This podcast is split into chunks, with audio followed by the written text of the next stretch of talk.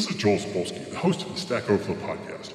Our podcast depends on listeners like you, who aren't you because you're already listening, and we need more listeners like you.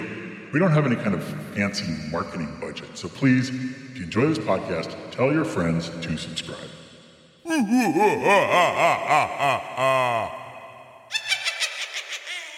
you get a clip of my laugh? I think Jenn already claimed the laugh. We can only have one Oh, you're a cackler too. one Oh, identify yeah. as a witch. I am a payrolled hackler. Who does it better? Yeah, exactly. I said one word and choked on it, so that's good. That was Good, yeah, good, that was good. great. Good precedent. only, only go. We're all set. Oh, that's Star Trek, right? Is it? I- No. That was for Jay. yeah. Oh, that's horrendous.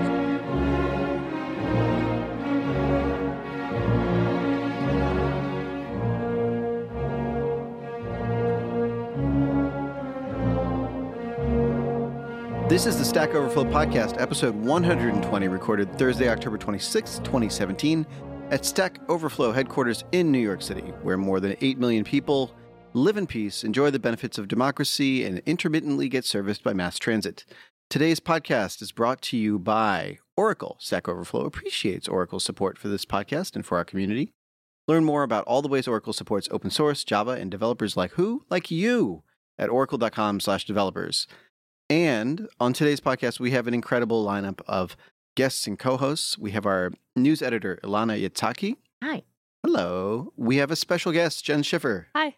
We have our executive producer, Kaitlin Pike. Hello. Welcome. And our engineering manager, Matt Sherman. Hello. We are also excited to have joining us a little bit later Leon Young, the CEO and founder of Cogniss. Hi.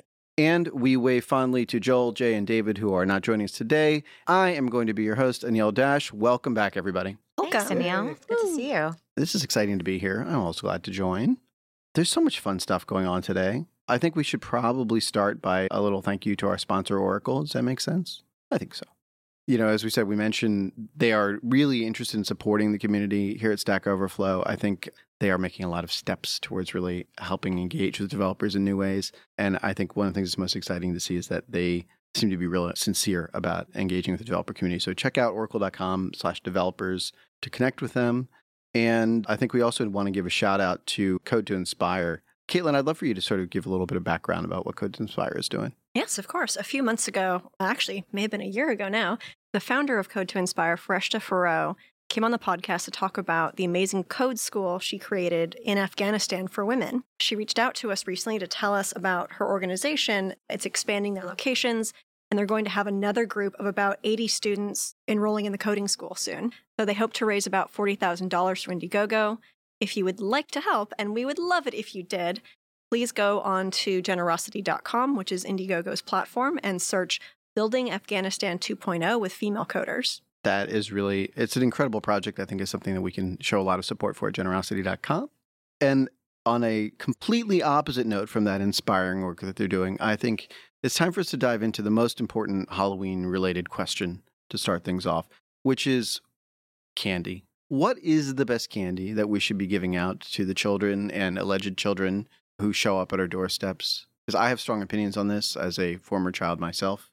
Loose M and M's. Loose M&Ms? Yeah, just the green ones. Whoa. Just the green ones. Is that in your like your backstage rider, like green M and M's only? Yeah, wow. Then I don't have to worry about picking up candy to give out to the kids. okay, so Jenn votes loose M and M's. I think that's disgusting. I'll go with Kit Kats. Those are good ones. Milky Ways. Mm. Those are Wait, wait, always wait. good. You're fancy. Two bars or four Kit Kats. Oh, I'd say you know Halloween is all about the variety. So I'm gonna, you know, even though kids might not agree with me on this, I'm gonna go with the small one, the two, the two bar. Oof. No? Next, next house. Mm. Next. Well, I'll be saving all the Snickers bars for me to eat while I Mhm. hand out all the pencils and raisins. Wow. Pretzels and raisins. That's Are the raisins loose? Of course. That's- Because then you got a trail mix. Mix with mine. Following in my mother's footsteps. Kaitlin, give me a better candy than loose Uh, candies. So I will always have Reese's, not because it's my favorite, but because Oh. it's the one that everyone will barter with you for. Oh, it's the currency. It's the currency. Wow. It's It's like best candy. Bitcoin. it's Bitcoin. I was It's gonna say it's Bitcoin Bitcoin for for Halloween. Wow, that's all right. I hadn't thought about that. I like that. I like the the market value of that.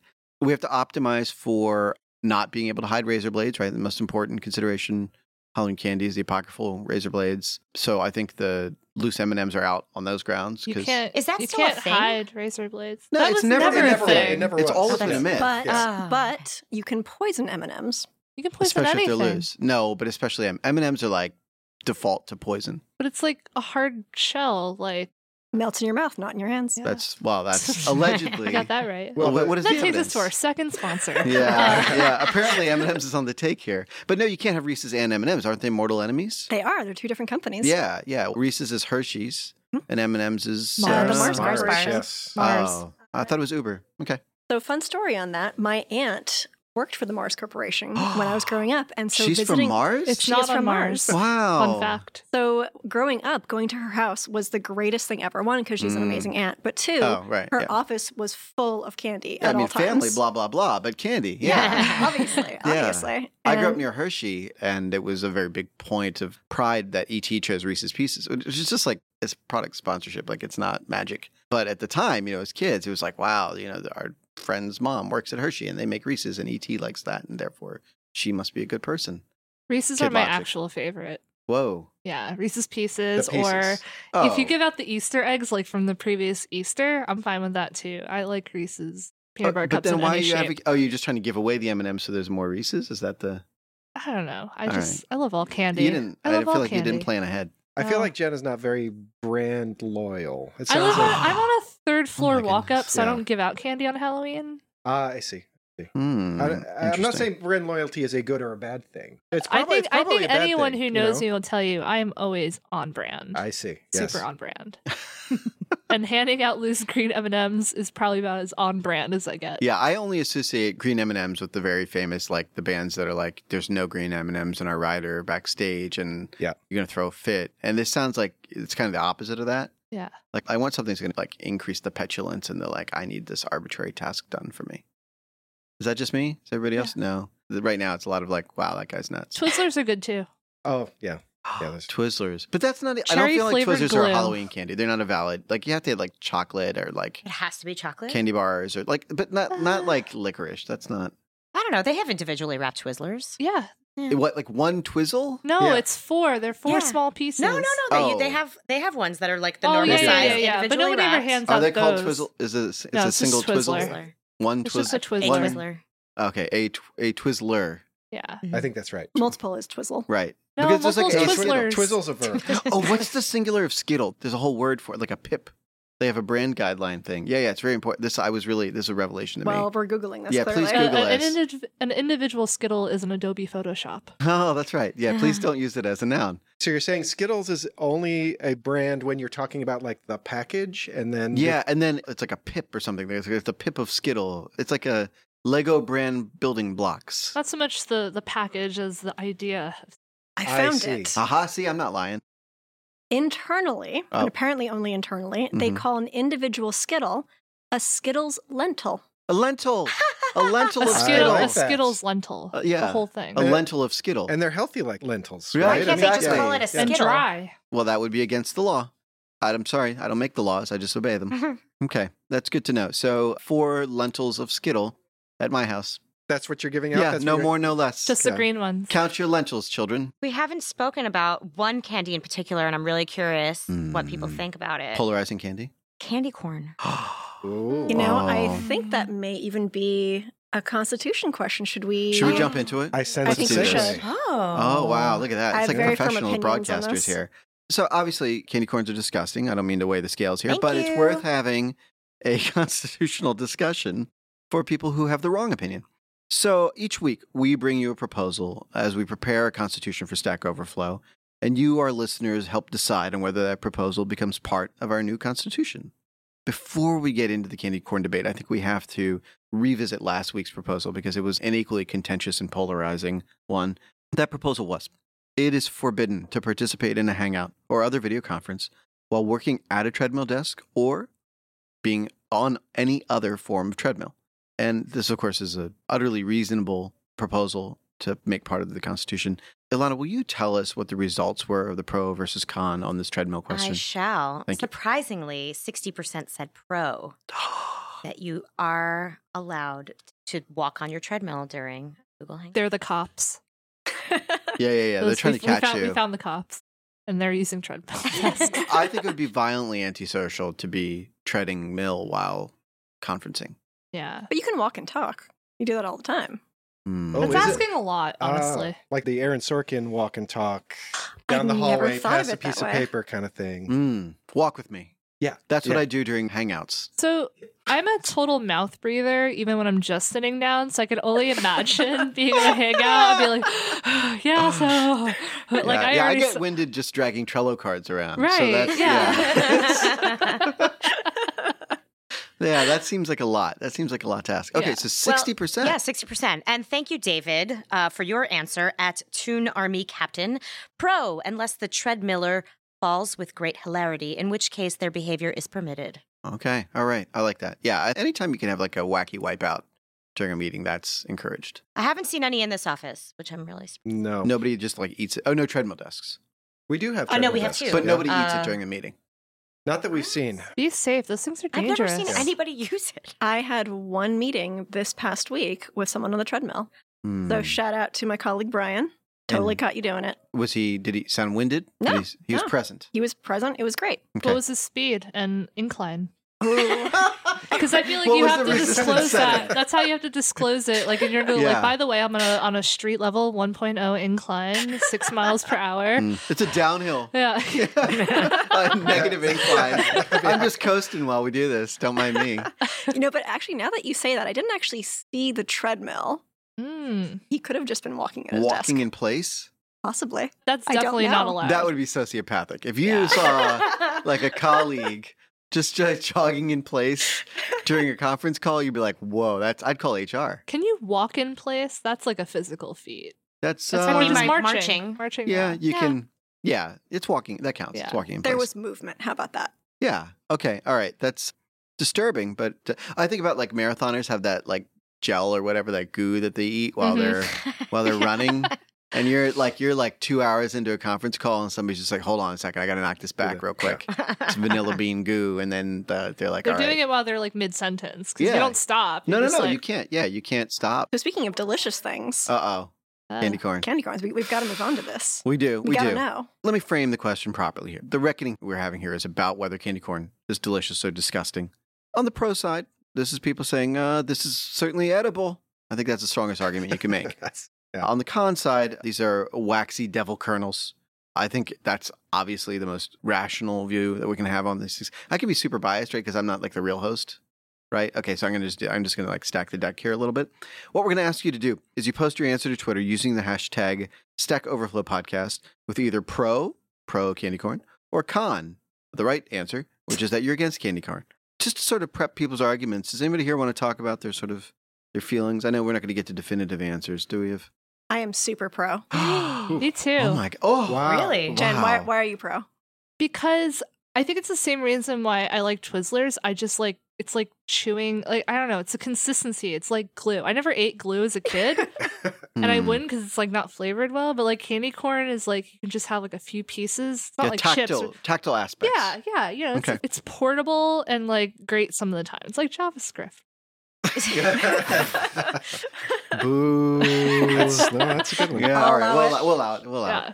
I think it's like Werther's Originals. Like there's some chance you leave a tooth behind, but on the other hand, mm-hmm. No, candy corn's too soft to lose a tooth. is it? Yeah. Maybe I've been having. You've been probably eating like stale. They Stale do get old. Candy corn. They do get old. They don't go bad They get because there's hard. nothing organic. Yeah. There's no organic They weren't material. good to begin with. Right. You want Yeah. like a freshly harvested candy corn.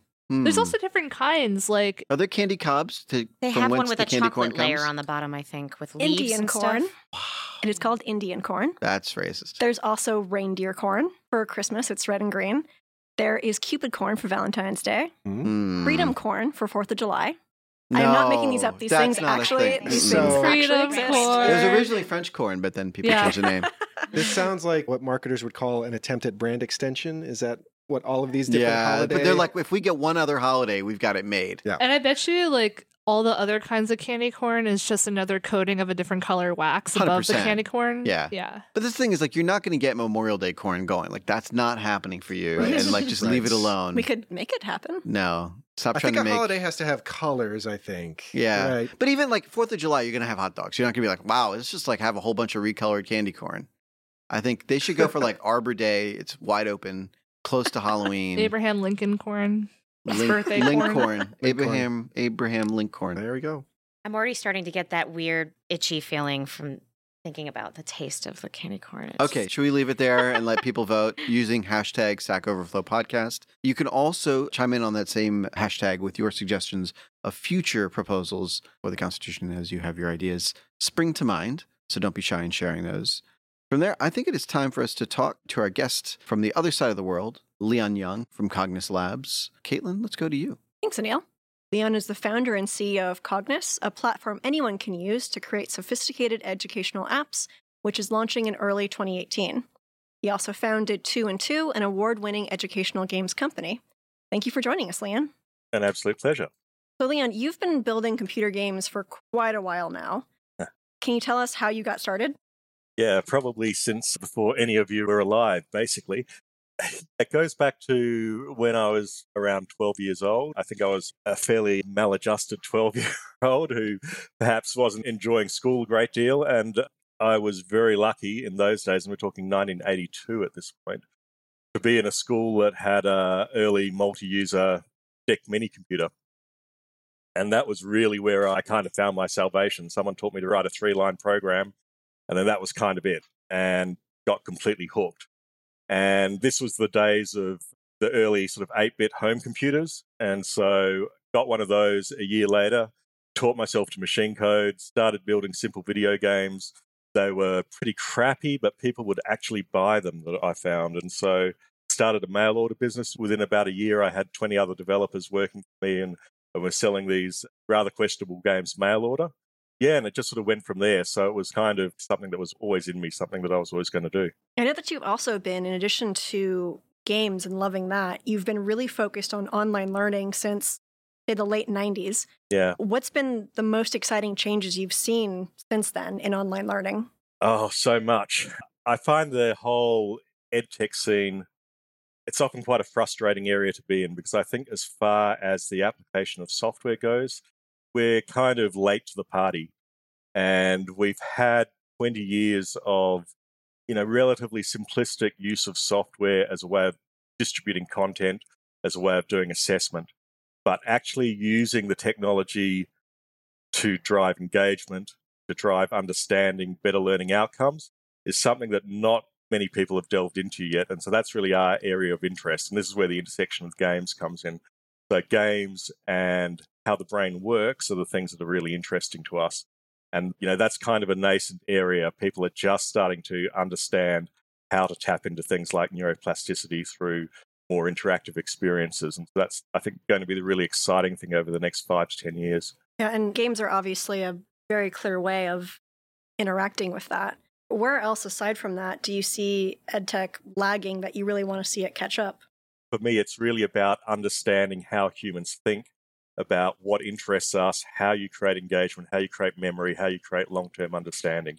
And so I think that's the whole scene. You know, the last 10 years has been all about MOOCs, all about content management and publishing, and all of that stuff has its place. But until people start to really apply what's happening in the science, and I should say this is an issue that is not one that is just in edtech. This is an issue in education that we have an education system where largely what we're doing in classrooms is the same thing we were doing 200 years ago.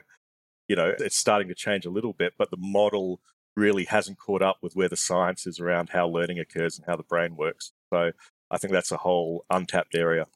I'd love to hear more about specifics there. So tell us about what you've learned about, say, neuroplasticity. Has it found its way into your software or into your games? Yes, absolutely. I guess the big thing is, and the thing that's counterintuitive for people, is the thing that you need to do is work the brain hard. So, what we want to do is create neural pathways that are thick neural pathways that last and most of our study techniques don't really do that. So if I can give you an example, we all went through that experience at, you know, at school or college where we crammed the night before for an exam. Okay, so we recite information, we revise information, and the next day you go into the exam and you remember it. But can you remember any of that information now, or could you remember it even three months after the exam? Probably not. And the reason for that is that when you first learn information, you only get a thin neural pathway. And what you have to do is actually wait for a little forgetting to occur. So you should learn the information, wait a little while, go back and revise the information at the point where you find it difficult, where your brain has to work hard. And that tells your brain to create a thicker neural pathway that won't get pruned, that won't get deleted. But the problem is those types of things don't feel natural to us. In actual fact, they're much more efficient. It takes much less time to learn like this, but you know, we still all tend to go back to the classic method of sitting there for hours revising stuff because it feels like it's working, even though it doesn't drive the correct outcome. So this is where software becomes really useful because we can have software that optimizes the learning experience to start to use these rules around neuroplasticity to get the long-term memory outcome. How does Cogniss bridge that gap? How can you help using that platform? Okay, so the way Cogniss works, just very simply, we have units of content, we have what we call templates, which can be anything from you know a traditional delivery of learning to a 3D video game, and we have something called the cognition engine.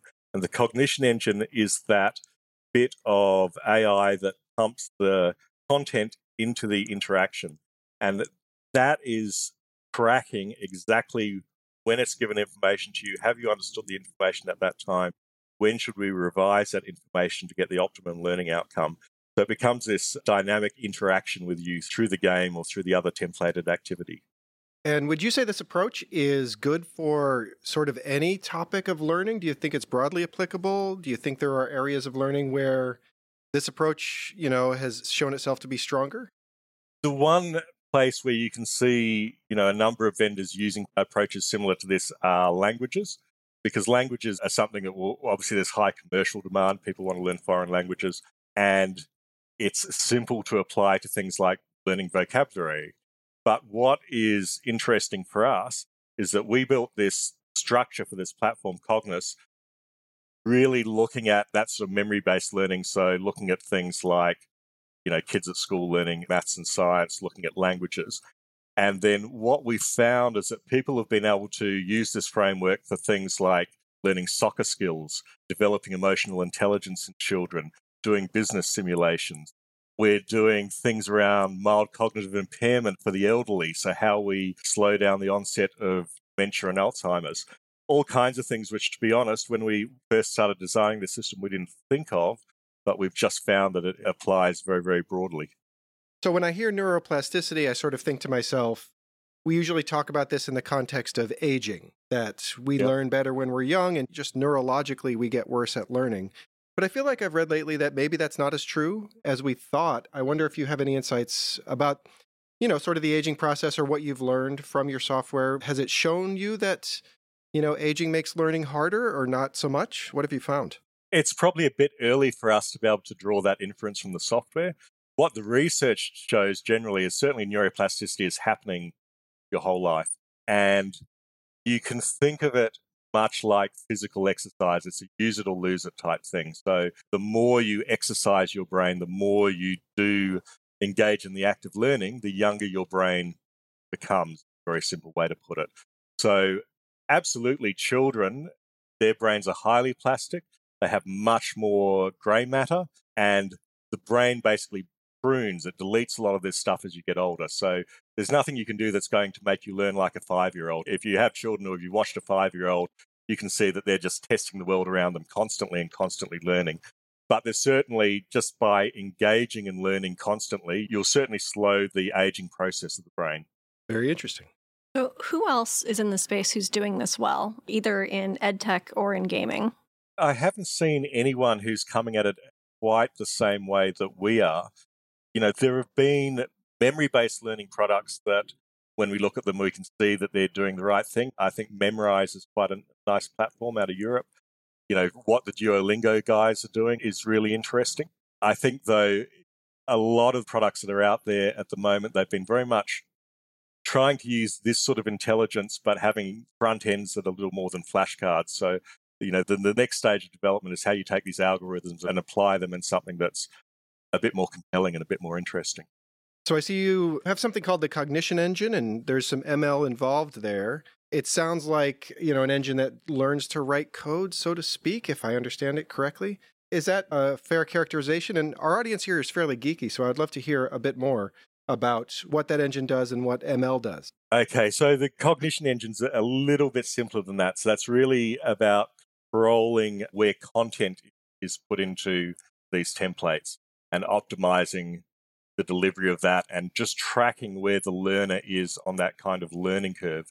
I think what might be interesting to your listeners is our position perhaps on where we think software is going generally. So Cogniss to date has been a platform that's really like a framework and a set of back end services where developers have been able to build these types of educational solutions. Where we're taking Cogniss with the new version that we're releasing in a few months is that you're going to be able to build one of these very sophisticated learning or behavior change apps through a web browser without any coding because we've been able to reduce everything down to these simple components that you can plug and play together. And I think that's the trend that's really interesting to me as a software developer getting away from, you know, all the manual work, the 80% of the work that is, you know, writing reams and reams of code to do the same old thing over and over again. So with Cogniss, what we've tried to do is create a platform where with the new version, anyone can come in, they can create their app, they can either publish it in our ecosystem or publish it direct out to the app store. There's still absolutely a role for developers. So if they want to take it further, there's an SDK and developers working in Unity can build new templates and things to go into the front end. But for a lot of applications, they won't have to do that. They can simply go into a library in a marketplace where they can pull these components together and publish out an app. And you can see that, you know, this trend is already happening in other areas, certainly with, you know, Microsoft Power Apps and that sort of thing in the general enterprise software space. And we're trying to bring that into education and behavior change. I know that this topic is something that you love talking about in general, about how machine learning and automation it's replacing a lot of the work that programmers have been doing for years. Cogniss, for example, it's you know WYSIWYG editor, as you're saying. So does this mean that developers should start looking for new careers now? Uh, are they to be replaced in say five years, ten? I, I kind of have a bet on this. Yeah, yeah, I'm not a betting man. Who knows what the trajectory is? I think the interesting thing is if you're into software development, if you love coding, you either need to be the best guy on the block, you need to be at that elite level where you're always going to be in demand, or you need to take yourself up the value chain. So I don't think anyone should stop learning to code soon because I think the thought processes, the problem solving that you develop out of doing that is always going to be relevant. But the days of having a room full of programmers, you know, building basic building blocks and things like that, I think we can see the end of that on the horizon. I don't know where AIs will sit in there. I think that's really interesting. You know, the idea that a business analyst can describe a problem to an AI and have that AI produce code. I'm interested in that and how quickly that will happen, I'm not sure.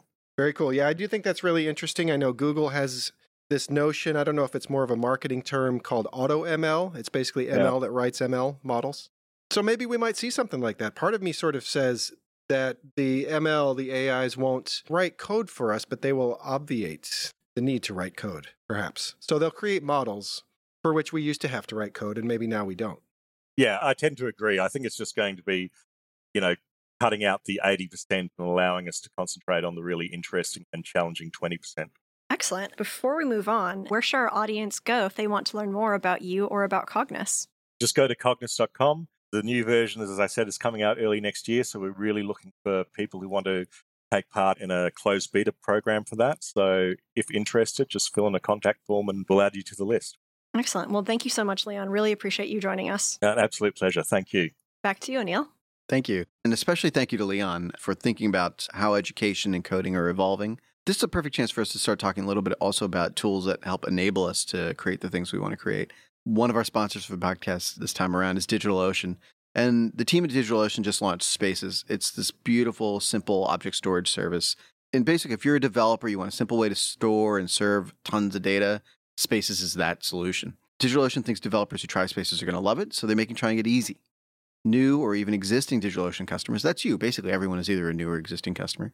You can get two free months trial of Spaces just by going to do.co slash Stack Overflow. They have a cool domain for DigitalOcean, do.co slash Stack Overflow. Check out Spaces. So, along with being our fabulous host this week, we invited Anil and Jenn to talk about how you build inclusive online communities. For the past few weeks on this podcast, if you've been following along, we've discussed how we're trying to improve this at Stack Overflow with things like our mentor experiment and with our new DAG team. Today, we wanted to chat with you both about how you're building an inclusive community with Glitch. So, first off, what is Glitch and why does inclusivity matter to your community? Jenn, what's your version of what is Glitch? Oh, I think it's like our company's universal idea of it. We call it the friendly community where you can build the app of your dreams. It's a web IDE, so a place in the browser that you can write code and it will auto deploy your apps. But along with that, we have a community of users and ourselves who have created apps that you can view the source of full stack. So you can view node files, which is pretty awesome. And you can remix or copy those apps and start building upon it to create something that you've always wanted to do with ease. Yeah, I think a lot of what we emphasize with Glitch is this what drew a lot of us to coding in the first place that sense of almost self expression that you're creating something that you had in mind. And I think, especially, you know, I'm, I've been coding a long time. I think it feels like it got harder.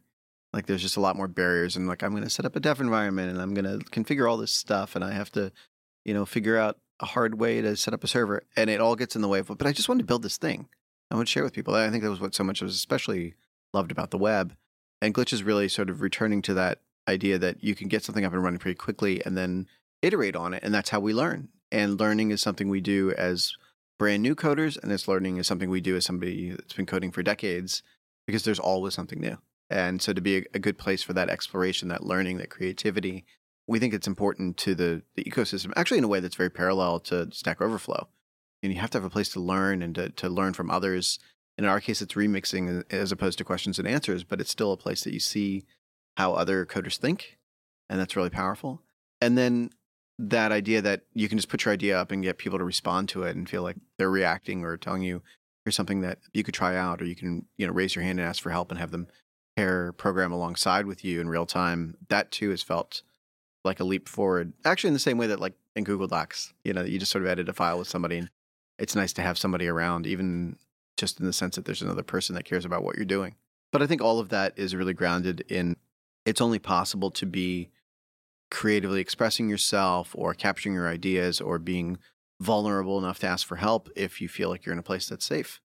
And so, you know, the mandate for Glitch at a functional level, separate from all the technology and building, you know, we're doing all this magic of like spinning up containers and getting a node stack running instantly and, you know, real time editing and all the transforms for the content and all the stuff that you have to do to make that work is great and interesting technology, but none of it matters if people don't feel like if I put my idea up here, people will actually think about it thoughtfully and be respectful of me and the way they give their feedback. And I'm not going to be harassed or abused for who I am or, you know, the way I present myself to the world. Yeah, like I said, like the technology, the magic is like fairly new, but the problems that we're solving and those solutions at like a more abstract level are not new. Viewing source is not a new concept, mm-hmm. but the web has evolved and web development has evolved in a way where it's harder to do that. And the friendly communities that a lot of my friends who are mostly women and myself, those communities like Neopets and LiveJournal, like don't exist or are completely different from what they used to be. And so at Glitch, we're harkening back to those times and trying to create a space where people who are new to development, especially, have what we had when we were learning code. Yeah, and I think there are still some modern communities where people share what they create mm-hmm. and they feel safe doing it, but we don't associate them as being about technology or code. I look at like Wattpad is a great community around writing fiction, primarily fan fiction. And it's really, really supportive, and people build audiences and critique each other's work in thoughtful ways. I look at Ravelry for knitters where they're showing off what they have created and you know you don't really have to worry about like being flamed for your choice of yarn which is really nice and i think of those as these sort of inspirations of and even to some degree you know soundcloud right it's like every time i go and listen to somebody's mixtape or a new song that they put out and they can be a big name or they can be somebody that's not yet discovered and they just happen to want to express themselves through music. Those feel like the best things on the internet. You know, you, you know, you really feel like that's like, wow, I could do this. And even if I'm not doing it, what they did is inspiring to me. And it's amazing that we have that for knitting, for fan fiction, for music, and we don't have it for coding and websites, like the things that made the internet go in the first place. Yeah, my favorite thing with SoundCloud is when you're listening and the little comments pop up, and they're always mm-hmm. like people going nuts about a drop or Mm-hmm. Yeah, like yeah, or, or yeah. like a solo, and they're like, sick "This is drop. yeah, yeah, and it's like I want someone to like see something that I'm building and be like, "This is sick." Yeah, yeah. I mean, that sense of like when I would make a Vine or I would like do a Periscope stream or something and see the little hearts float across the screen. Mhm. And that, I, I guess that happens on Facebook Live now too. The sense that there are people there and they like what I'm doing enough to show support and, and come in in real time. And, and I feel like, yeah, if I have a particularly elegant solution to a coding problem, or it's the first time I got the API to work that I've been hacking away on for a couple hours, like if my friends can come in and be like, good job, for me, at least the way I work and the way I'm used to creating things in a sort of social environment with friends or people that share my interests, that would be liberating. So I think that's the way we're heading with Glitch. I mean, we're very early, like we're still in beta and we're still just getting the paint dry for people to come in. But I think it's something that seems like it should exist in the world. And so far, it's been great. Yeah, I, yeah, lo- I love our users. Yeah, Yeah, yeah. I mean, that, is that that thing that's really motivating. It's like it's technically hard. I mean, we're a very small company. Like Fog Creek is a couple dozen people, and the Glitch team, I will say, is smaller than the team that does Google Doodles at Google. Mhm. It's a really small team and brilliant, but like, there's only so much you can do, and so you're you're pushing really hard to get it all done. And having a community that every day is like, here's a fun art project, or I'm an activist and I made this site that's useful for this cause I'm advocating about, or the things that we used to do, I think, early in the web and then sort of faded away as it got really hard. And people are like, well, you can't launch something unless it has like an Android version and an iOS version. And, you know, you've done it all in the latest stack and you've done X, Y, and Z. And it's like, that's a lot to ask for somebody when they just have a little idea. It sounds like you're describing coding here more. uh, The word craft comes to mind. Mm, You know, yeah, I won't say yeah. hobbyist exactly, but craft, where Yeah. you kind of do it for yourself. And if you get some appreciation, you can show off this thing, Mhm. you can get a little collaboration. So I think to myself, okay, naively, how is this not GitHub? Now I know, Yeah, I know how it's not different, but if you're Mhm. unfamiliar, Yeah. this sounds like an open source community, but it's really not. Yeah, it's interesting. It's similar in some ways and different in a lot of ways. And I think one of the things is we talk a lot about, you know, you build the app of your dreams. And I think it's sort of this labor of love. And what's interesting is that intersects sometimes with what we do for work, right? So it's not just weekend projects or after hours. Like sometimes the code we write, we love and we're proud of it. And the stuff we're building is something that we think expresses ourselves as well as being, you know, what pays the bills. And sometimes it's not. Sometimes it's, this is just the thing that I think I have this weird idea and I don't know if anybody else will like it, but let me create it. And you know, I think GitHub was an amazing leap forward, and it Git, you know, as a technology was an amazing leap forward in terms of being a better model of code collaboration. One of the things I think people forget about the design of distributed version control, whether it was Git or Mercurial, that whole wave that came in, was forking used to be this really radical social act. It was the sort of the schism, right? It's like Martin Luther tacking up the theses on the door, and you're like, I'm out of here. And it's like that. It doesn't always have to be that dramatic. Like, can we just like try some different directions? Meanwhile, if you make a spreadsheet and you try a different version of the formulas, like that variation is zero cost. Like, sure, just type in some other cells and see what that other you know iteration looks like. And what I think Git and you know the technologies around and eventually GitHub enabled were making very very low cost to fork and to try a different variation, a different you know scenario, and that's really great for creativity. You want to be able to try. Let me try that again. Let me let me see what this works like. But as I think in particular, GitHub almost became synonymous with Git and became the really you know the the process by which a lot of communities ran, and that is a different thing than I'm experimenting and trying stuff, right? So when you have like the Linux kernel being developed on GitHub, that's you know it is among many other things a collaboration between giant multi-billion dollar companies to create a piece of infrastructure they all rely on. That is a different set of requirements than a place to play with ideas with your friends. Mhm. And I would totally understand why GitHub would optimize for the former over the latter because they got to pay the bills and, it's also useful to the world. Like it's good to be able to enable that. But it comes at the expense of the sense of play, experimentation, joy, and discovery that I think is where a lot of creative energy is tapped into.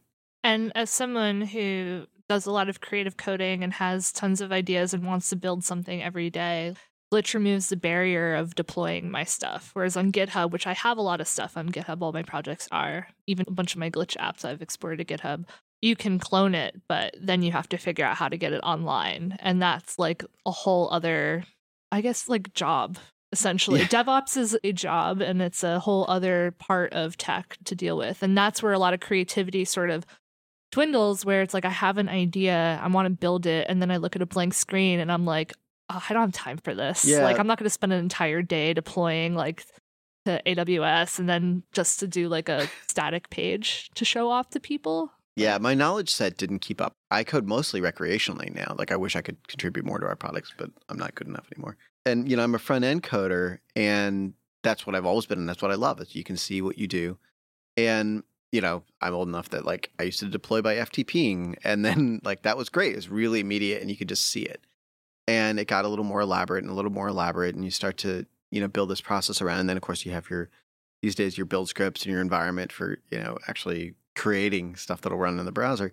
And eventually it ends up being this whole process just to do I'm fixing a typo or I'm going to update this version of this dependency or I'm going to do this other thing and you're just like but I just wanted to put this idea up and especially like a static page got hard. Like that was Mhm. the breaking point for me where it's like it's still possible to get you know a GitHub hosted static page up and get a domain on it but it's like it feels a lot harder than it should be. Yeah. I mean, I'm guilty of this. When I start a project, I start setting it up and automating deployment and build as if it were a consulting project where there are 10 people on my team Yeah, and yeah. we're being paid $10,000 a week to build it. And it's really just like a pixel art thing. Yeah, Like- yeah, yeah.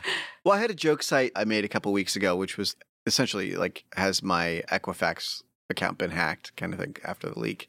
I mean, the joke is it's a static site that just says yes, but the thing for me is like I used to build that stuff like this sort of single serving sites back ten years ago, twelve years ago, when you still would have like a shared hosting account and you you know FTP a static page up, and it, it wouldn't matter who linked to it. Like it could be on you know Reddit or back then I guess Digg or whatever, and it wouldn't matter because like it's a static page. And then as things got harder, I'd be like, well, that'd be a funny joke for like 45 minutes. You know, like you tweet it out and people laugh and then they move on. And I'm like, I'm not going to do all that work for now.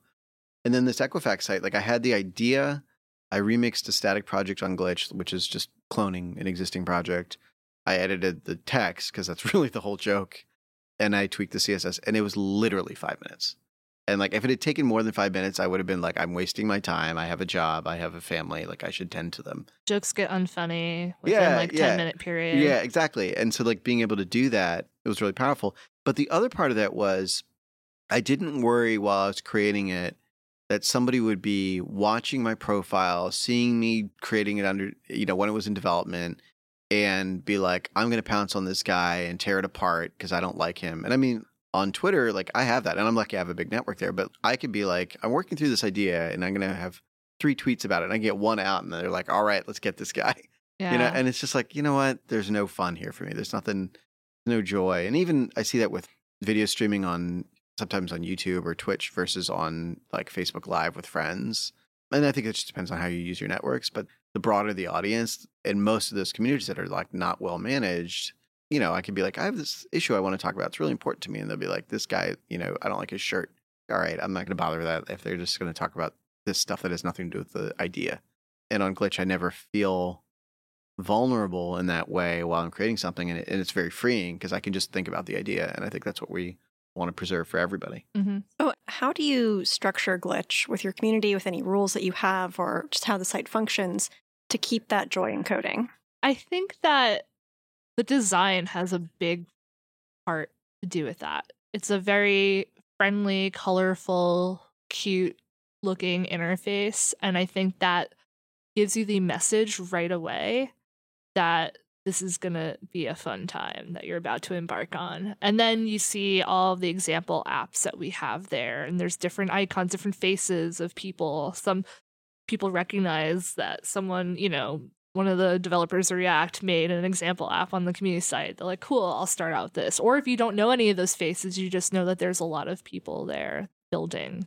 Yeah, and I think you know, sort of putting on my CEO hat. Jenn is our community engineer for Glitch, and part of her mandate is to make sure this is that friendly place, and we defend and hold that line. So at an organizational level, I mean, to be really honest about it, to hire somebody who knows and understands and cares about that stuff and has it as part of their job responsibilities is essential. Because we could put whatever guidelines we want up on the site and, you know, you bury some bullet points somewhere. And it's like, yeah, but nobody's job is to work on that. And I think to have somebody that is fluent in those issues and cares about them sincerely and is, you know, evaluated on her job. Is at, it like- held accountable? Yeah, because yeah, that's like exactly. a thing that there is not yeah. much of in tech is accountability Right. for behavior. Yeah, and I think to that point, like if we had a serious, you know, abuse issue on the site, we would have that conversation and be like, "Wow, where did we fall down, and what did we do wrong?" And there would be somebody to own that conversation and Mhm. to look into it. So I think it's not a fun answer, but like a person who is paid to look at community and give a damn about it and be accountable for it is number one. Like far and away, that's the biggest indicator of success versus failure on this. And then explicit policies, fluency. And I think part of this is like, you know, we have multiple people on our team who've been targeted by various groups on various networks, you know, for harassment or abuse. And I don't ever want to only have that be the way that people learn, but it is indispensable knowledge of actually being experienced and and what it's like to go through that. And you anticipate things you would never think of. Like I think GitHub's team didn't get for a long time that somebody might harass others by adding them to a project. It's very counterintuitive, right? Yeah. And until you've been through it, and you can be like, oh, well, here is a project that is specifically maligning people of your background or your identity. And I've added you to it. So you have to see me saying something hateful about you. Or I've, you know, published private information about you and I added you to a project where you could see that information. And therefore you find out that I know this about you. Like those are attack vectors that are real and have happened to people, happened to people I care about. And Happened to me. yeah, yeah. And, you know, I don't ever want it to be, like I said, to be like everybody has to go through that to know it. Mhm. But once you've been through it, and I've been through similar scenarios, you're like, I'm never letting this happen to anybody if I can at all prevent it. Yeah, and the bar is really low. I think It's true. I always say that with everything. Like the bar is Yeah. super low. Yeah. Don't actively encourage abuse and reward it through your, you know, feedback right. systems. Yeah, exactly. And I think also a lot of platforms are like lacking transparency. hmm Like with Equifax, we found out about that months after the fact that it actually happened. And you know, I always end up saying this on this podcast because of capitalism. we all had to wait to hear about it. I wish Jay was here. but when there is an issue, I mean, I'm ready to like have a difficult conversation and be Mhm. transparent about what we're doing because again, that's so key to making sure that we have the space because I'm a huge user of Glitch myself and I want that safe community for myself along with everybody else that I know and don't know. Yeah. I mean, you go to glitch.com and what you see there on the homepage is an app built in Glitch. So we live in it. I start my day by looking at that. And that sense that we live in it and we're trying to build a culture like within the team that builds Glitch, but also in the community that uses it of saying this is one of our top priorities that we care about. It's counterintuitive. We're very lucky where we're independent and we're, you know, privately held and we have sort of time to build products and let them bake over time. And part of what I try to do is give the team space to where we're not growth hacking and saying like we are going to grow at any cost and like get those numbers up on engagement because you can let in, you know, any horrible community you want to name and get some engagement by having people fight with them. There are plenty of people out there and a lot of them are bad. And if you want a lot of people, you can welcome those bad people in. Yeah. And to be able to say, I care about us having people who are ecstatic and happy and thrilled to be on Glitch to the point where they tell others, you got to try this. And when they're there, they're creating stuff. And one of the things they could echo about why they like it is, I feel happy and comfortable. And I don't think they would articulate it as safe, but I think that's the underlying, like, you're not going to ever feel happy and comfortable somewhere unless you're safe. And so that's the predicate to sort of the, the ability to feel joy when using some kind of technology. You were mentioning a few relatively smaller communities that are either young or they're intentionally small, Hmm. doing this very well. Have you seen any larger communities that are really tackling this problem? Yeah, I mean, to be clear, Wattpad is big. Like Ravelry is big. Like, Yeah. I mean, they're not Stack Overflow big, but Wattpad is millions and millions and millions of people. And so I think they fly under the radar because they're not the things that are used by like people in the tech trade press. You know, so like I don't think there's a big overlap between Wattpad writers and TechCrunch writers. But like if we were as big as Wattpad, I'd be thrilled. I think that'd be a big, interesting business for Glitch.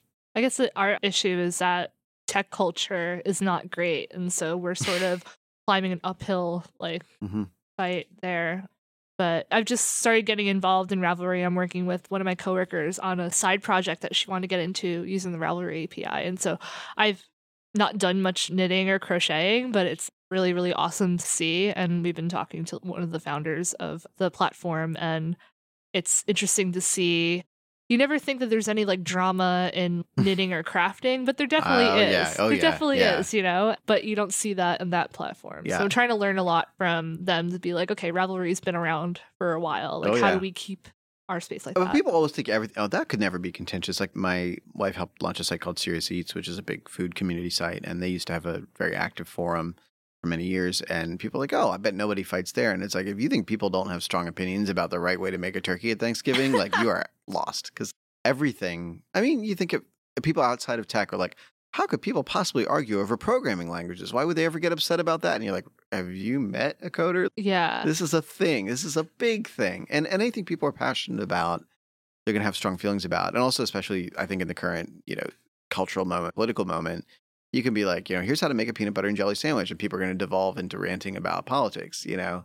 They're just it's on their mind and, and everything is a projection of identity. Like whether it's political or social identity. And so they're sort of like when you say, you know, the jelly should be on the top of the sandwich, the peanut butter on the bottom, that's an attack on who I am. All right, let's dial it down. Let's make a place where we can talk about the, the fundamentals. Yeah, and every community, I guess, knows like those certain points that you shouldn't touch because you're gonna just open up a can of worms. Like you know, semicolons are not that important. I can't. Should let that slide. Yeah. not, wow. not gonna go there. that's- Yeah. This is actually one of those pauses you're going to hear in podcasts when they edit out an argument that lasts for an like the hour. elevator music. Exactly, like. Yeah, exactly. Please stand by. We're going to keep it moving. Yeah, but it is something that we're still learning. And honestly, for me, like I'm, you know, being a shill saying it, but it's true. I'm on the board of Stack Overflow. I have been a user from day one and seeing what Joel and Jeff built at the beginning and then following all along, I think they got so much right. And that's not to say it's perfect. I mean, I, I have no shortage of criticisms about how we could improve, but Stack is a big, big site. It's millions of people. And there are no roving bands of Nazis on Stack Overflow. And that is a triumph because everybody seems to think that's inevitable when you have a big community. And it's like, it ain't. Like, I don't care what you see on Reddit. I don't care what you see on Twitter. Like, that is not some innate part of human nature that you get enough people together and that's going to happen. Because, like, I've been to, you know, baseball games with tens of thousands of people in the stadium and football games with tens of thousands of people in the stadium. And there are not, like, roving bands of Nazis running around, at least visibly. And so I think that's something where you're like, it's not some intrinsic part of what happens when you get lots of people together. Most of the times I've been in any venue in physical space where there are thousands and thousands of people together, they're joyously happy. They're rooting for their team or they're listening to a band they love or they're cheering for some event that they like. And the default state of large groups of people interacting with each other is to be looking at something creative or expressive and being happy about it. And the only place we think that norm inverts is is online. And I'm like, eh, that's bad design. So obviously, there are many things that we're doing right at Stack Overflow. Mhm. What else would you want to see change? If there were one or two things that you would change tomorrow, what would you want? I know that there are a lot of women that would say the same thing. And I don't think it's an issue at Stack Overflow, but tech culture is a start. Like your community doesn't have a bunch of roving Nazis and misogynists, but that's not yet. You know, you think Right. like when Most- is that going to happen? Most sites do, because right? yeah. Twitter used to be a great space for me, and I wouldn't be where I'm at today without Twitter. But a lot, it feels a lot different now than it did ten years ago, like when I joined. I feel like Stack Overflow needs to do more outreach to underrepresented people in the community to remind us that you're there actively working to create a safe space for us to answer questions. Mhm. I think that you are, but I'm a lot closer to the company than most of my peers are. Yeah, I do think making it visible the work that goes in, Mhm. right? Because moderation is something that happens through the community, and it's not magic. It's not elves. It's people doing work because they care about each other, and it works pretty well. And showing the work, I think, would be really valuable because I do think if you're somebody that's in a vulnerable community and you say like all these people are doing this work to make sure that I'm safe here, that's great. It's a really nice feeling you know and so i think it would you know deepen my connection as a user to feel like these people are looking out for me because it is happening and that's one of those things where like the balance i think historically has been ironically security through obscurity Right? You sort of you don't show the workings behind the curtain, even though there's meta and these places people can go if they really want to dive in. On the site proper, while you like classic flow of like you Google an error message, you end up on the site, you get your answer, and you go back to your text editor, your IDE, and and you're on your way. In that flow, you would never know somebody was looking out for you to make sure not just that you got the answer, but that this is a place that you could go for answers. And I don't know what the answer to that. There's a, there's a design challenge there, which is that you know you never want to tell somebody like, look how hard we're working, right? If Google was like, it took thousands of people to write this search answer, like you'd be like, so what? but a little bit of a glimpse into like we want this to be a place for you and you're welcome here and we're working to make sure you're safe here. I think those things go a long way for everybody. There's nobody that doesn't want to hear that. It doesn't matter whether you identify as somebody that's like on the margins or vulnerable or not. There's nobody who's like wow i wish this place were more dangerous and unpleasant. And there are people who are like i'm a contrarian and i think that would be cool. And you're like well that's not what we prioritize this isn't the place for you like find a place for yourself because that actually is how things work. And then I think, you know, very famously, I think this was more true in the past, but it's still somewhat true. You know, there's the hostility around question asking that people feel is part of what Stack is. And I think, you know, I have a little bit of a glimpse inside from being associated with Stack. But the thing I see is that the perception out in the world is if I ask a question on Stack Overflow, I'll probably get my hand slapped at least the first time. And I think it's gotten a lot better. I think the process has gotten better. Things don't just get closed with like, that's a dupe, you know? There's a much more humane process, but the perception stays for a long time. You know, and you see this like in much more egregious examples like Twitter, where like I think they are actually probably turning the corner on fighting their abuse problem, but nobody gives them any credit. And I'm like, I don't blame them. Like, give me 10 years of getting it right after 10 years of getting it wrong, and then maybe we'll have a conversation. I think it's Stack's case because it wasn't so egregious in the negative case it'll be quicker to turn around. But for people to trust, wow, like this is a place I could ask something, I think that'd be really positive. I think the other part is that it's so efficient. Like questions get answered so fast, and so many questions have already been asked mm-hmm. that you know that you're often a duplicate. I think that is something that's hard for. There's no sort of entry point into well, here's a place where I could participate and I could do something. I know the team is working on stuff like channels going forward. I'm like that gives me hope and excitement about future directions where like there's a place that I can participate. And I, again, I say this as like a user from day one and you know somebody who cares deeply about the company, and I'm like I don't have that much to contribute right now. I don't have a way to participate, so I might have good feelings about I trust this information, but I'd love to be able to just feel like I'm doing something good. Yeah, I agree, and I think I mean, this is like a sad state of affairs, but 10 years ago, hostility was looking on Stack Overflow and someone asking a JavaScript question and someone being like, This is how you do it jQuery. Why don't you just use that? Blah, blah, blah. that was hostility. Now hostility right. is like real. Yeah, hostility. it's like threats. Yeah. Yeah. yeah, yeah and exactly. I get I get a lot of people who are like, Oh yeah, you know, I avoid Stack because it's hostile. And I asked them like, what does hostility mean to you? And they were mm. just kind of like, oh, you know, it's like very self policing. But I'm like, well, I feel like the moderation, that self policing is what is keeping the droves of Nazis away. Yeah. yeah and now absolutely. that that has sort of come to our light of how powerful and like scary that is, I think that our perceptions of some communities will change. Yeah. Yeah. I think that there's a lot of investment that the entire stack community, the millions of people have made in being a positive place in those ways that people will now understand the value of and say, wow, if the trade off was, you know, my jQuery question I got an abrupt response. Yeah. And on the plus side, there's no like threats of violence in this place. Right. Like, okay, yeah, yeah. I'll take it. Like that's fine. Like that's a pretty good trade off. And and even within that framework, still saying, well, we can still improve and be, you know, more welcoming and friendly to people that have, you know, more esoteric questions or whatever. I think that's something where we're watching that real closely on Glitch. I think others are watching and starting to understand there are really smart design decisions that, like I said, I think you go back to when it was you know, Joel and Jeff sort of spitballing an idea about what this site could be, that was there from the beginning. They were both deeply, deeply thoughtful about that. For me, I don't think I'd ever been on the board of a big company before they asked me to join the board of Stack Overflow. And I said, well, doesn't that usually you have like investors or venture capitalists and that's who's on the board? And they're like, well, we want you to represent the community. I mean, at the time I thought, well, that's unusual. Now I know that's incredibly unusual. Like that never mm-hmm. happens and especially for me where i'm like i mean i joke about it like i, I have been a professional coder i've made a living being a programmer but i also get to work around incredible coders so i'm you know not being falsely modest and saying like i'm not great at it anymore because i don't get to practice enough to be as good at it as i would like to be. But to be a fairly casual coder and still be seen as somebody that has a place in the community, let alone in the company, for Stack is something I think speaks to the values of what the site is, what the community is, and uh, and yet I don't know that that's the perception of an average casual coder or somebody who's newer to coding, who is a professional, or somebody who is in one of the less visible realms of coding where we don't like not a hot startup, but like a company just happens to make software.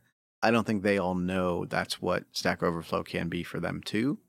And I think that's the challenge that, you know, I would say as a fan, like all the other roles, just as a fan of the site, if somebody that's gotten so much utility out of it pretty much every day for the last 10 years, that would be my like number one wish list item. Yeah, I think all open source communities also have this issue. And so, like with GitHub, I know a lot of people who are like, oh, I've created a project, I want to open source it, but I'm terrified of what's Mhm, going to happen once I hit mhm. that publish button. Yeah. And so, there are a lot of initiatives like Your First PR and other projects have initiatives to have people make their first pull request. So, maybe like having some sort of like online event or something like that, being like Your first question. asking or answering your first question and making sure that it is a positive experience. Yeah, that there's a place for it. The other thing that's interesting too is one of the reasons Stack was so revelatory early on compared to the crappy stuff we had before. It was like bad answers, unpleasant people, like unreliable information, and disorganized, like all this stuff. And it was so effective so quickly that people forgot how bad it was before. hmm And I think actually GitHub is something similar, where he's like, I came up using no version control and using like Subversion and CVS and you know these terrible systems. And then you leap forward into like, I literally can't remember the last time a team I was working with substantially lost code. Like it's been years, and that used to be like my number one worry in managing a team. And it's gone from like top level fear to not even a concern. And so you forget. You forget the abject terror of not just somebody broke the build, but we have no way to get our app running for users right now. Right. Thank you both. Really appreciate you being here today to talk about this. Really glad to be. Yeah, and thanks for bringing up the topic. It's really, really Mhm. key. Are we ready for some news? I think it is time for the news. We are about to throw to Ilana, but we can't do so without the important introduction that lets us know news is coming. Everybody get ready.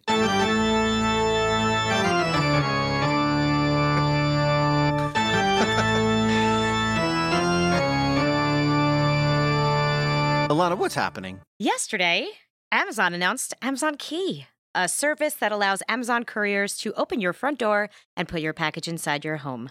It requires an Amazon Cloud Cam as well as a compatible smart lock. The media is understandably skeptical, so in an effort to make the process totally transparent, you can actually watch a live stream of your delivery. now, I'm just hoping that they go in and clean my apartment while they're dropping off my Wow. packages. Clean it out. of all Amazon your Sweep. stuff? On sweep. Yeah. Great. Alexa, this house is a mess. And then somebody just comes in your front door and cleans it. Wait, what? Right? Say that, That right? would that would be amazing. I right? love that idea. Yeah, you tell your Echo, right? This is like nightmare dystopian scenario, right? Like No, that's I think it's great. Yeah. I I think, think it's it great sounds as great. well. no, those aren't mutually exclusive. Oh, yeah. okay, sure, yeah. sure, yeah. I, I, I like dystopian society, so this is wonderful for me. Okay, Yeah. good, good. I just like I didn't see the Blade Runner sequel yet, but I'm pretty sure if you were in 1982, you're like 35 years from now, they will revisit Blade Runner, and they're like, oh, well, probably you would tell a giant global corporation from which you buy everything that they're allowed to come into your home and give you products. Right. Well, that's like the old joke. Like they, they used to say, don't talk to anybody on the internet and don't get into strangers' cars. Mhm, Now you literally use the internet to get into a stranger's car. mhm, so it's mhm. like the fears about those things, they're reasonable, but this sounds like, you know, I don't think this is actually contrarian to say this. It sounds actually scary, but it'll probably be fine. And someday for some people, they'll wonder how Mm. they could live without it, you know? It sounds expensive. and usually when new tech like this comes out, I try to think like, is there an underprivileged group of people that can really benefit from this? And is that why? And I know Amazon wouldn't think of that. no. Yeah, what are the odds that Amazon Key is tested in public housing first? Right. Right. Zero. Exactly. Right? Yeah. I always tell people when it comes to like privacy online, like if someone wants to find your info, they're gonna find it. Like if Google wants to know info, they probably already know it already. If Amazon wants to like get into your house, they'll find a way to get in. And now like here, here we are. So I'm I'm mostly excited for this for the upcoming movies and TV shows that will integrate this. oh yeah, Law and Order. For instance, well, not just that. Can you just imagine, you know, opening the door, and of course, a serial killer is going to mess with the person who's dropping off the delivery. Wow. Or, a la Amelie, you figure out how to do that to your neighbor, Uh-huh. and you uh, To meet cute. get to screw with them. What was that? It's like a rom com meet cute. Exactly. okay. There's You- so you many key your way into their heart. Yeah. Yeah. Yeah, see? So I live in an apartment building and there's like a bunch of other units and normally when there's a delivery or someone's checking the gas meter, they just like buzz every door and like they get in. So Mhm. like Yeah, there is it no depends on where you live. There's, you know, very little security, but I not letting anybody open my door without me there. Even if I have like if I have a webcam, like, oh, so I can like watch a crime happen. I'm I'm also sort of yeah yeah. There's a lot of belief that like visibility to something prevents people from being bad But actors. don't worry, you can watch him do it. Exactly, and it's like ah, it's not necessarily the case. The other thing for me is I'm like, you know, I'm a swarthy looking guy with a beard. I'm like, there is no chance somebody that looks like me is going to get hired to be an Amazon key delivery guy. People are not going to be like, yeah, we're going to let him in, you know, like in our house. Like, yeah, I don't think this is a job opportunity for me or other cohorts of people. And also, like, you know, feeling safe to do it as a delivery person too, right? Like, I think there's this like, if you're a small person or like you're in an environment where like the people you're making deliveries of, you know, sort of follow the castle doctrine and want to defend their space. Like I'd be like, I'm not tempting this thing. I'm not messing with like there's a reason like the door is a useful barrier. I think that like the UPS guy's not like super eager to get in your house. And I think that we look at the difference in our feeling of like delivery guys when I was growing up and I grew up like in the suburbs in Pennsylvania, they would pull the screen door open but not the front door. And they could put a package in between the, the, the screen mm-hmm. door and the front door. And there's this like social contract about those levels of access. The screen door wasn't locked and the front door was. And it was like you negotiated the boundaries, the permeability of this space in a way that it communicated intent. And this transgresses against all that. And like a lot of technology is about enabling transgressions of social intent. But I think there was a nice thing to having this sort of like middle ground space. Well, I'm thinking about the Postal Service in Brooklyn. I don't know about Mhm. Manhattan. They have the key to the building. Mm-hmm. So, granted, it's not the apartment, but Right. they still have a key. Yeah. Well, and there's the like package to the lobby or the, you know, in between the two doors to the entrance to a building or something like that. There are ways of negotiating the space, but I, I think there is a big difference between we treat common spaces and buildings as very different than inside an apartment. And I think in a, you know, suburban environment, like I said, you treat the screen door different than the front door and you treat the mailbox different than that. I really, I do wonder about how you create a new set of norms very quickly because this product's coming and millions of people are going to use it and not everybody's going to have the same feelings about what it means for somebody to be in their space and there's going to be one like who are the people that get to be in that space you know from the amazon side and how are they treated as workers? Because amazon has a bad track record there a lot of times for the non-tech roles of the company. And then the flip side is the you know people who are letting somebody into their space and what their expectations are. And you know you can set up prime with like multiple addresses and members of your family and do all these things and you can do deliveries and like you're like i got a gift for grandma and it's normal for me to have people come into my home. And all of a sudden you've set this expectation where like somebody's going to barge into grandma's house with a box Mhm. i can see that being a really serious transgression of other people's norms And Amazon doesn't just use like UPS. They have like their own messenger courier service. So I had Mhm. non-uniformed men knock on my door with my Amazon package in hand and I'd be like, "Who are you?" Like Mhm. they just look like someone. It's not like the postal service where they have to wear their uniform. right and it's not hard to get an amazon box Right, right. and so that's like another thing. And then I'd be worried, like, I imagine because you need like a special lock that it's mostly going to be for houses. But like, what if one of the tenants in my building convinces my landlord, like, Mhm. yeah, this is a good idea? It would have to be all of us making that decision, but we don't own the property. It's just the landlord. Yeah. On the flip side, I do think these things make us appreciate the design decisions of older systems a lot. Like, I don't think I've ever lived in a place where there's a mail slot in the door, but I, you know, friends that have, and I'm like, what an interesting accommodation. Like this affordance, just the physical size of it is like it's unlikely that you're going to get past a certain dimension. Or even like we did have a dog door when I was growing up for like the dog to go in and out. And like when I was really little, I would get locked out and I would squeeze through the dog door as a kid. And like, you know, it was like, oh, this is handy. And you're like, well, you know, only a small child can rob our house. And so, like, the physical constraints sort of conveyed intent. And I think there's some utility to that. Like, instead of a custom doorknob, that's what they're talking about. It's like a lock or something like Yeah. that. Well, it's just a yeah. I mean, these exist It's a smart, yeah, Yeah. it's just Yeah. a smart, smart, lock. as Okay. far as I Yeah. can tell. Yeah. Yeah, instead of a smart lock, if you were like, you know, a smart door slot, that would be a really interesting difference, right? It's like the object, not the person, because there's a very, very different level of trust between those things. Speaking of pets, I wonder if that'll be an issue. What if someone's cat 100%. runs out? Yeah. Oh yeah, hundred percent. There's going to be people getting bitten by. I mean, mailmen outside get bitten by dogs all the time. It's like the number one issue for postal service, and at least postal workers have like health insurance. So I think that's going to be, you know, an interesting thing. We're not brought to you this week by AWS, that's for sure. With Disney and other high profile names increasingly moving content to their own streaming services, Netflix has pledged 8 billion, that's with a B, billion dollars, to try and have at least half of its content as Netflix originals in 2018. So, what kind of content do we want to see? Do you guys want to watch next year? hmm. What's the best Netflix content they've done so far? Is that like House of Cards? Yeah, Stranger Things. maybe- Was that Netflix? Stranger Yeah. Things. Yeah. Well, that's the funny thing is like I didn't never remember what's Hulu and what's Netflix and what's whatever else, HBO. Like Right. they're all blend together. And that's actually good. This is a, like a tangent, but I've Yeah. always thought that way. Like, why do we even have these aggregators mm-hmm. in the first place? Because, and this, I mean, this is an old question. Like, I've never said I'm going to go home and I'm going to watch some CBS. All right. I never say that. Well, apparently there are people that do though. This is a Yeah. weird thing. I didn't realize this, but like broadcast era people would turn on NBC or CBS and watch it for a night, and this is why like they invest so much in news, even though it, it loses money. That must be from an older time. yeah, like I think they well, they turned on Yeah. Walter Cronkite and they kept it on that channel all the way through Okay. late night, you know, or whatever, which is bizarre and weird to me. But I guess if you only have three channels, what do you care? Well, actually, I find that very reasonable. If you only have three channels and you're old enough to remember no channels, that- Mhm. that actually seems pretty reasonable. Well, that's Yeah. the other thing too is I, I forget now that like the networks, and this has happened again now that you have like a golf channel and whatever, but the networks branded themselves about like the audience they were for, Mhm. and so like CBS was the Tiffany network because they were sort of pinky extended and refined, and they wouldn't show such coarse things as you know ABC as an upstart would, and this is this weird thing that I think maybe is true into the '70s, maybe early '80s, but it's been a long time since somebody's like this network is about that, and then it sort of returns with like. AMC is like, here's our edgy dramas, you know, and you're like, okay, I guess that's the brand of this thing. But I don't, I couldn't tell you like half the shows I've seen in the last 10 years, what network they were affiliated with, who distributed it.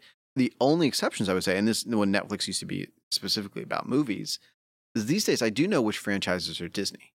Right. So I know Marvel and Star Wars and, you know, all the Pixar stuff is Disney. And I got a kid. so He tells me that's a Disney thing. So of course they're going to be able to service because you're like, oh yeah, I have a child we're gonna watch Pixar, we're gonna watch Star Wars. I guess I should pay for the Disney thing. And if you're Netflix, like we can remember one or two shows, but mostly I'm like, and I actually I watched um, American Vandal. is so good. Is it's it good? really good. It's so good. It's really really good. And I was like, okay. And I, actually, that was like, I now have a brand affinity for Netflix. Yeah, well, it's counterintuitive. And also, it seems exceptional, right? It's like, so there are a few Disneys that can pull this off that Yeah. could actually like bring you to Disney the and. Universal are pretty much it. Yeah. Well, even Universal. Do you know anybody who's a Universal fan? No, but they have franchises they can use. Do you know what I mean if they call the service like Hogwarts or something? You Let's say they that- have Harry Potter, basically, Right. right? Yeah. And well, they have their terrible Superman movies. But I think if you go and you have enough to sort of pull it off, you know, I think what they do is you look at music. You know, I worked in that business for a long time, and there was a long time the labels were like, we're going to make the streaming service.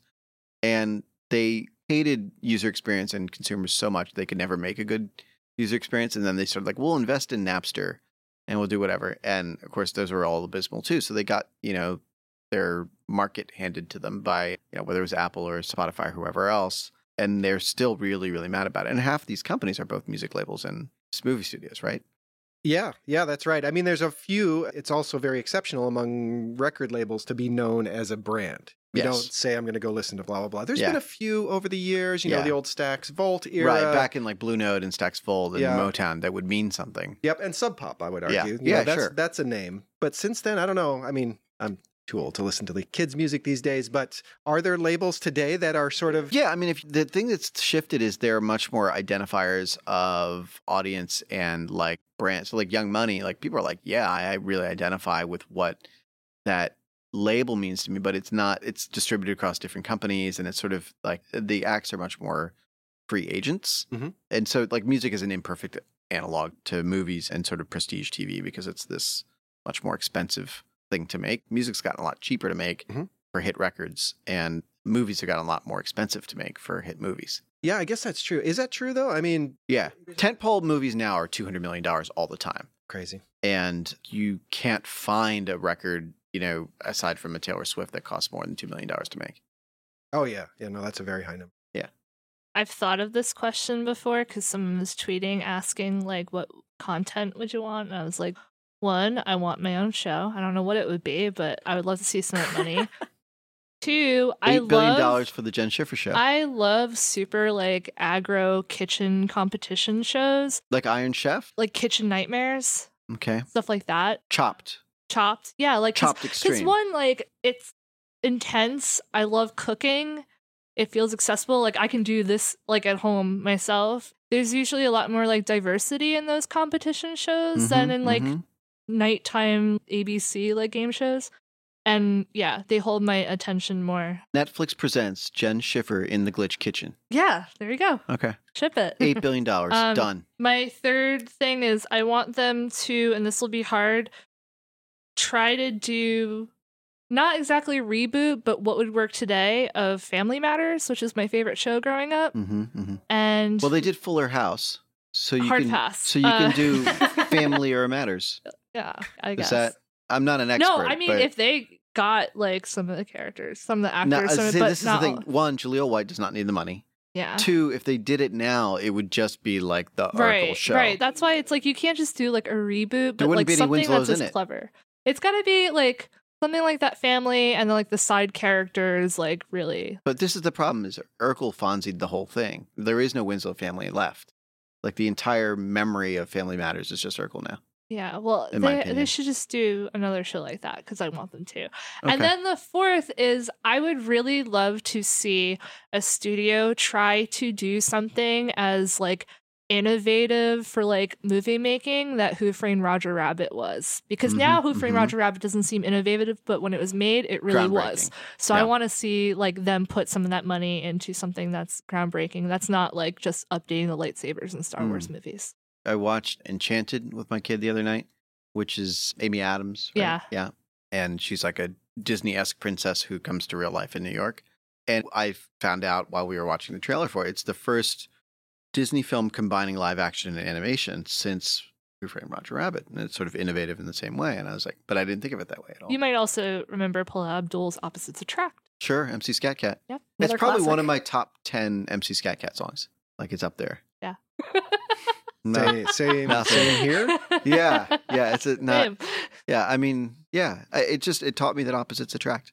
It stuck with me. I just think like Netflix has a lot of money. They're giving a lot of it to Adam Sandler for some reason. It would be nice if they tried to innovate in some sort of way. But I will say I want to recommend American Vandal is so good. It is really good. It's like satirical of their own content they've made in the past. And It's just it's really clever. It's like a, a serial style crime drama about somebody who obscenely vandalized the cars of the teachers at a high school, and is it's very And, absurd. and Adam Sandler isn't in it. He's No, not absolutely involved. not. No, no. Absolutely. Hard Oh, that's a shame. Yeah, yeah. Sadly, Sandler free. So I think that accounts for like seven and a half billion of the eight billion is for the Glitch Kitchen show, Urkel Matters, yeah. and MC Scat Cat Yeah. serial. Okay, Also, another thing that would be interesting for them to explore is something that was like tech TV but cool. Hmm. Yeah, that's a tall Sounds like order. a I contradiction. know, I know. Yeah. Again, they have a lot of money. If they want to talk to somebody about it, I'd be happy to be paid by them to help yeah, consult. they had was it ZD TV and had sold I out O'Brien. that. Yeah, yeah. Yeah, there was like five minutes. Where I was like, oh, "This is cool," but it was like novel to see them talking about software on TV. I right. like G4 TV. They had some good shows, but I wasn't really into games. But it was like the only like tech focused kind Mhm, of show mhm. that had women hosts that I was Yeah. into. Well, tech is all of culture, right? And it's weird that like you can see movie reviews and you can see reviews of like TV or like here's the hottest restaurants that are opening, and then you know maybe once a year when Apple has a new iPhone, but for the most part they just don't talk about software or tech. And it's like we spend all our time staring at these phones, and yet it's not treated as culture at all. I mean, obviously, like if you have Netflix, you got a computer, you got a phone, you got something. All right, good, sold. Ship it. Let me know when it's done. Yep. I'll tune in. Is that what you do on Netflix? Do you tune in?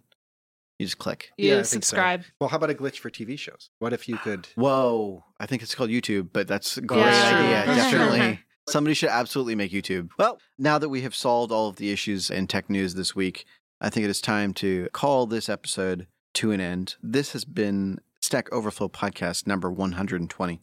We recorded it Thursday, October 26, 2017, at Stack Overflow's headquarters in New York City.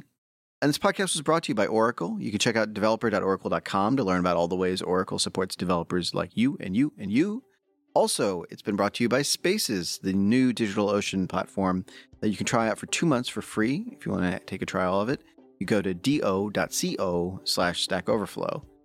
And, you know, I want to take a little bit of time to thank everybody that makes it possible for us to do the show. Our audio engineer here is Carlos Hernandez.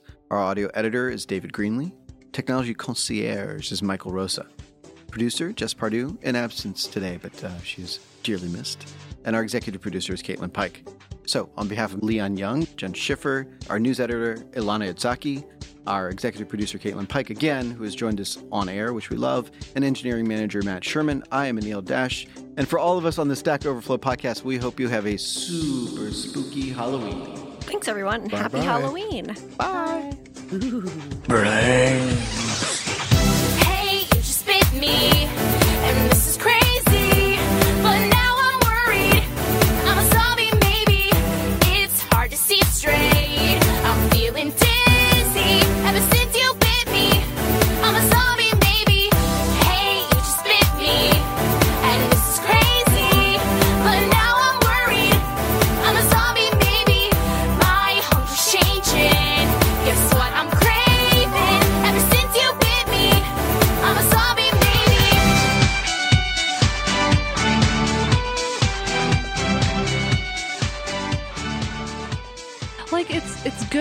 good, but it's still gross.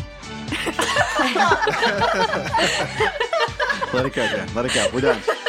I have I have to believe that there's like somebody doing artisanal candy corn too. Yeah. Like oh, trying 100%. Oh, Oh, yeah. yeah, yeah, yeah. yeah. So- There's elves that are crafting each kernel. Yeah. Yeah. So, so in my research on this topic, which I care very much about, they also have done pumpkin spice corns. Well, What's there's pumpkin the- spice everything. But that's, why- That's you know, I mean, it's not good. It's on brand. Right, yeah, yeah, yeah. It's close. It's the I right imagine season. that would be one of the better of all the really bad pumpkin spice flavored. things. Pumpkin spice is just nutmeg, right? Is that the. It's like yeah, nutmeg and orange dye. Yeah. Yeah. Okay.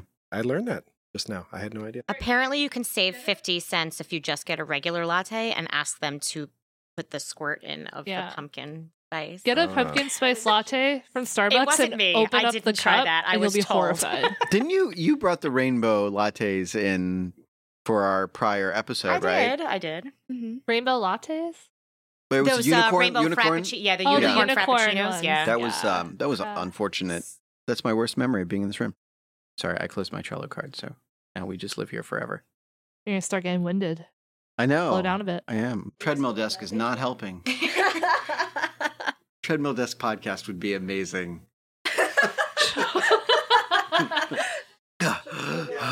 Thank you. Please tune in next time. Like and subscribe. All right, we're out.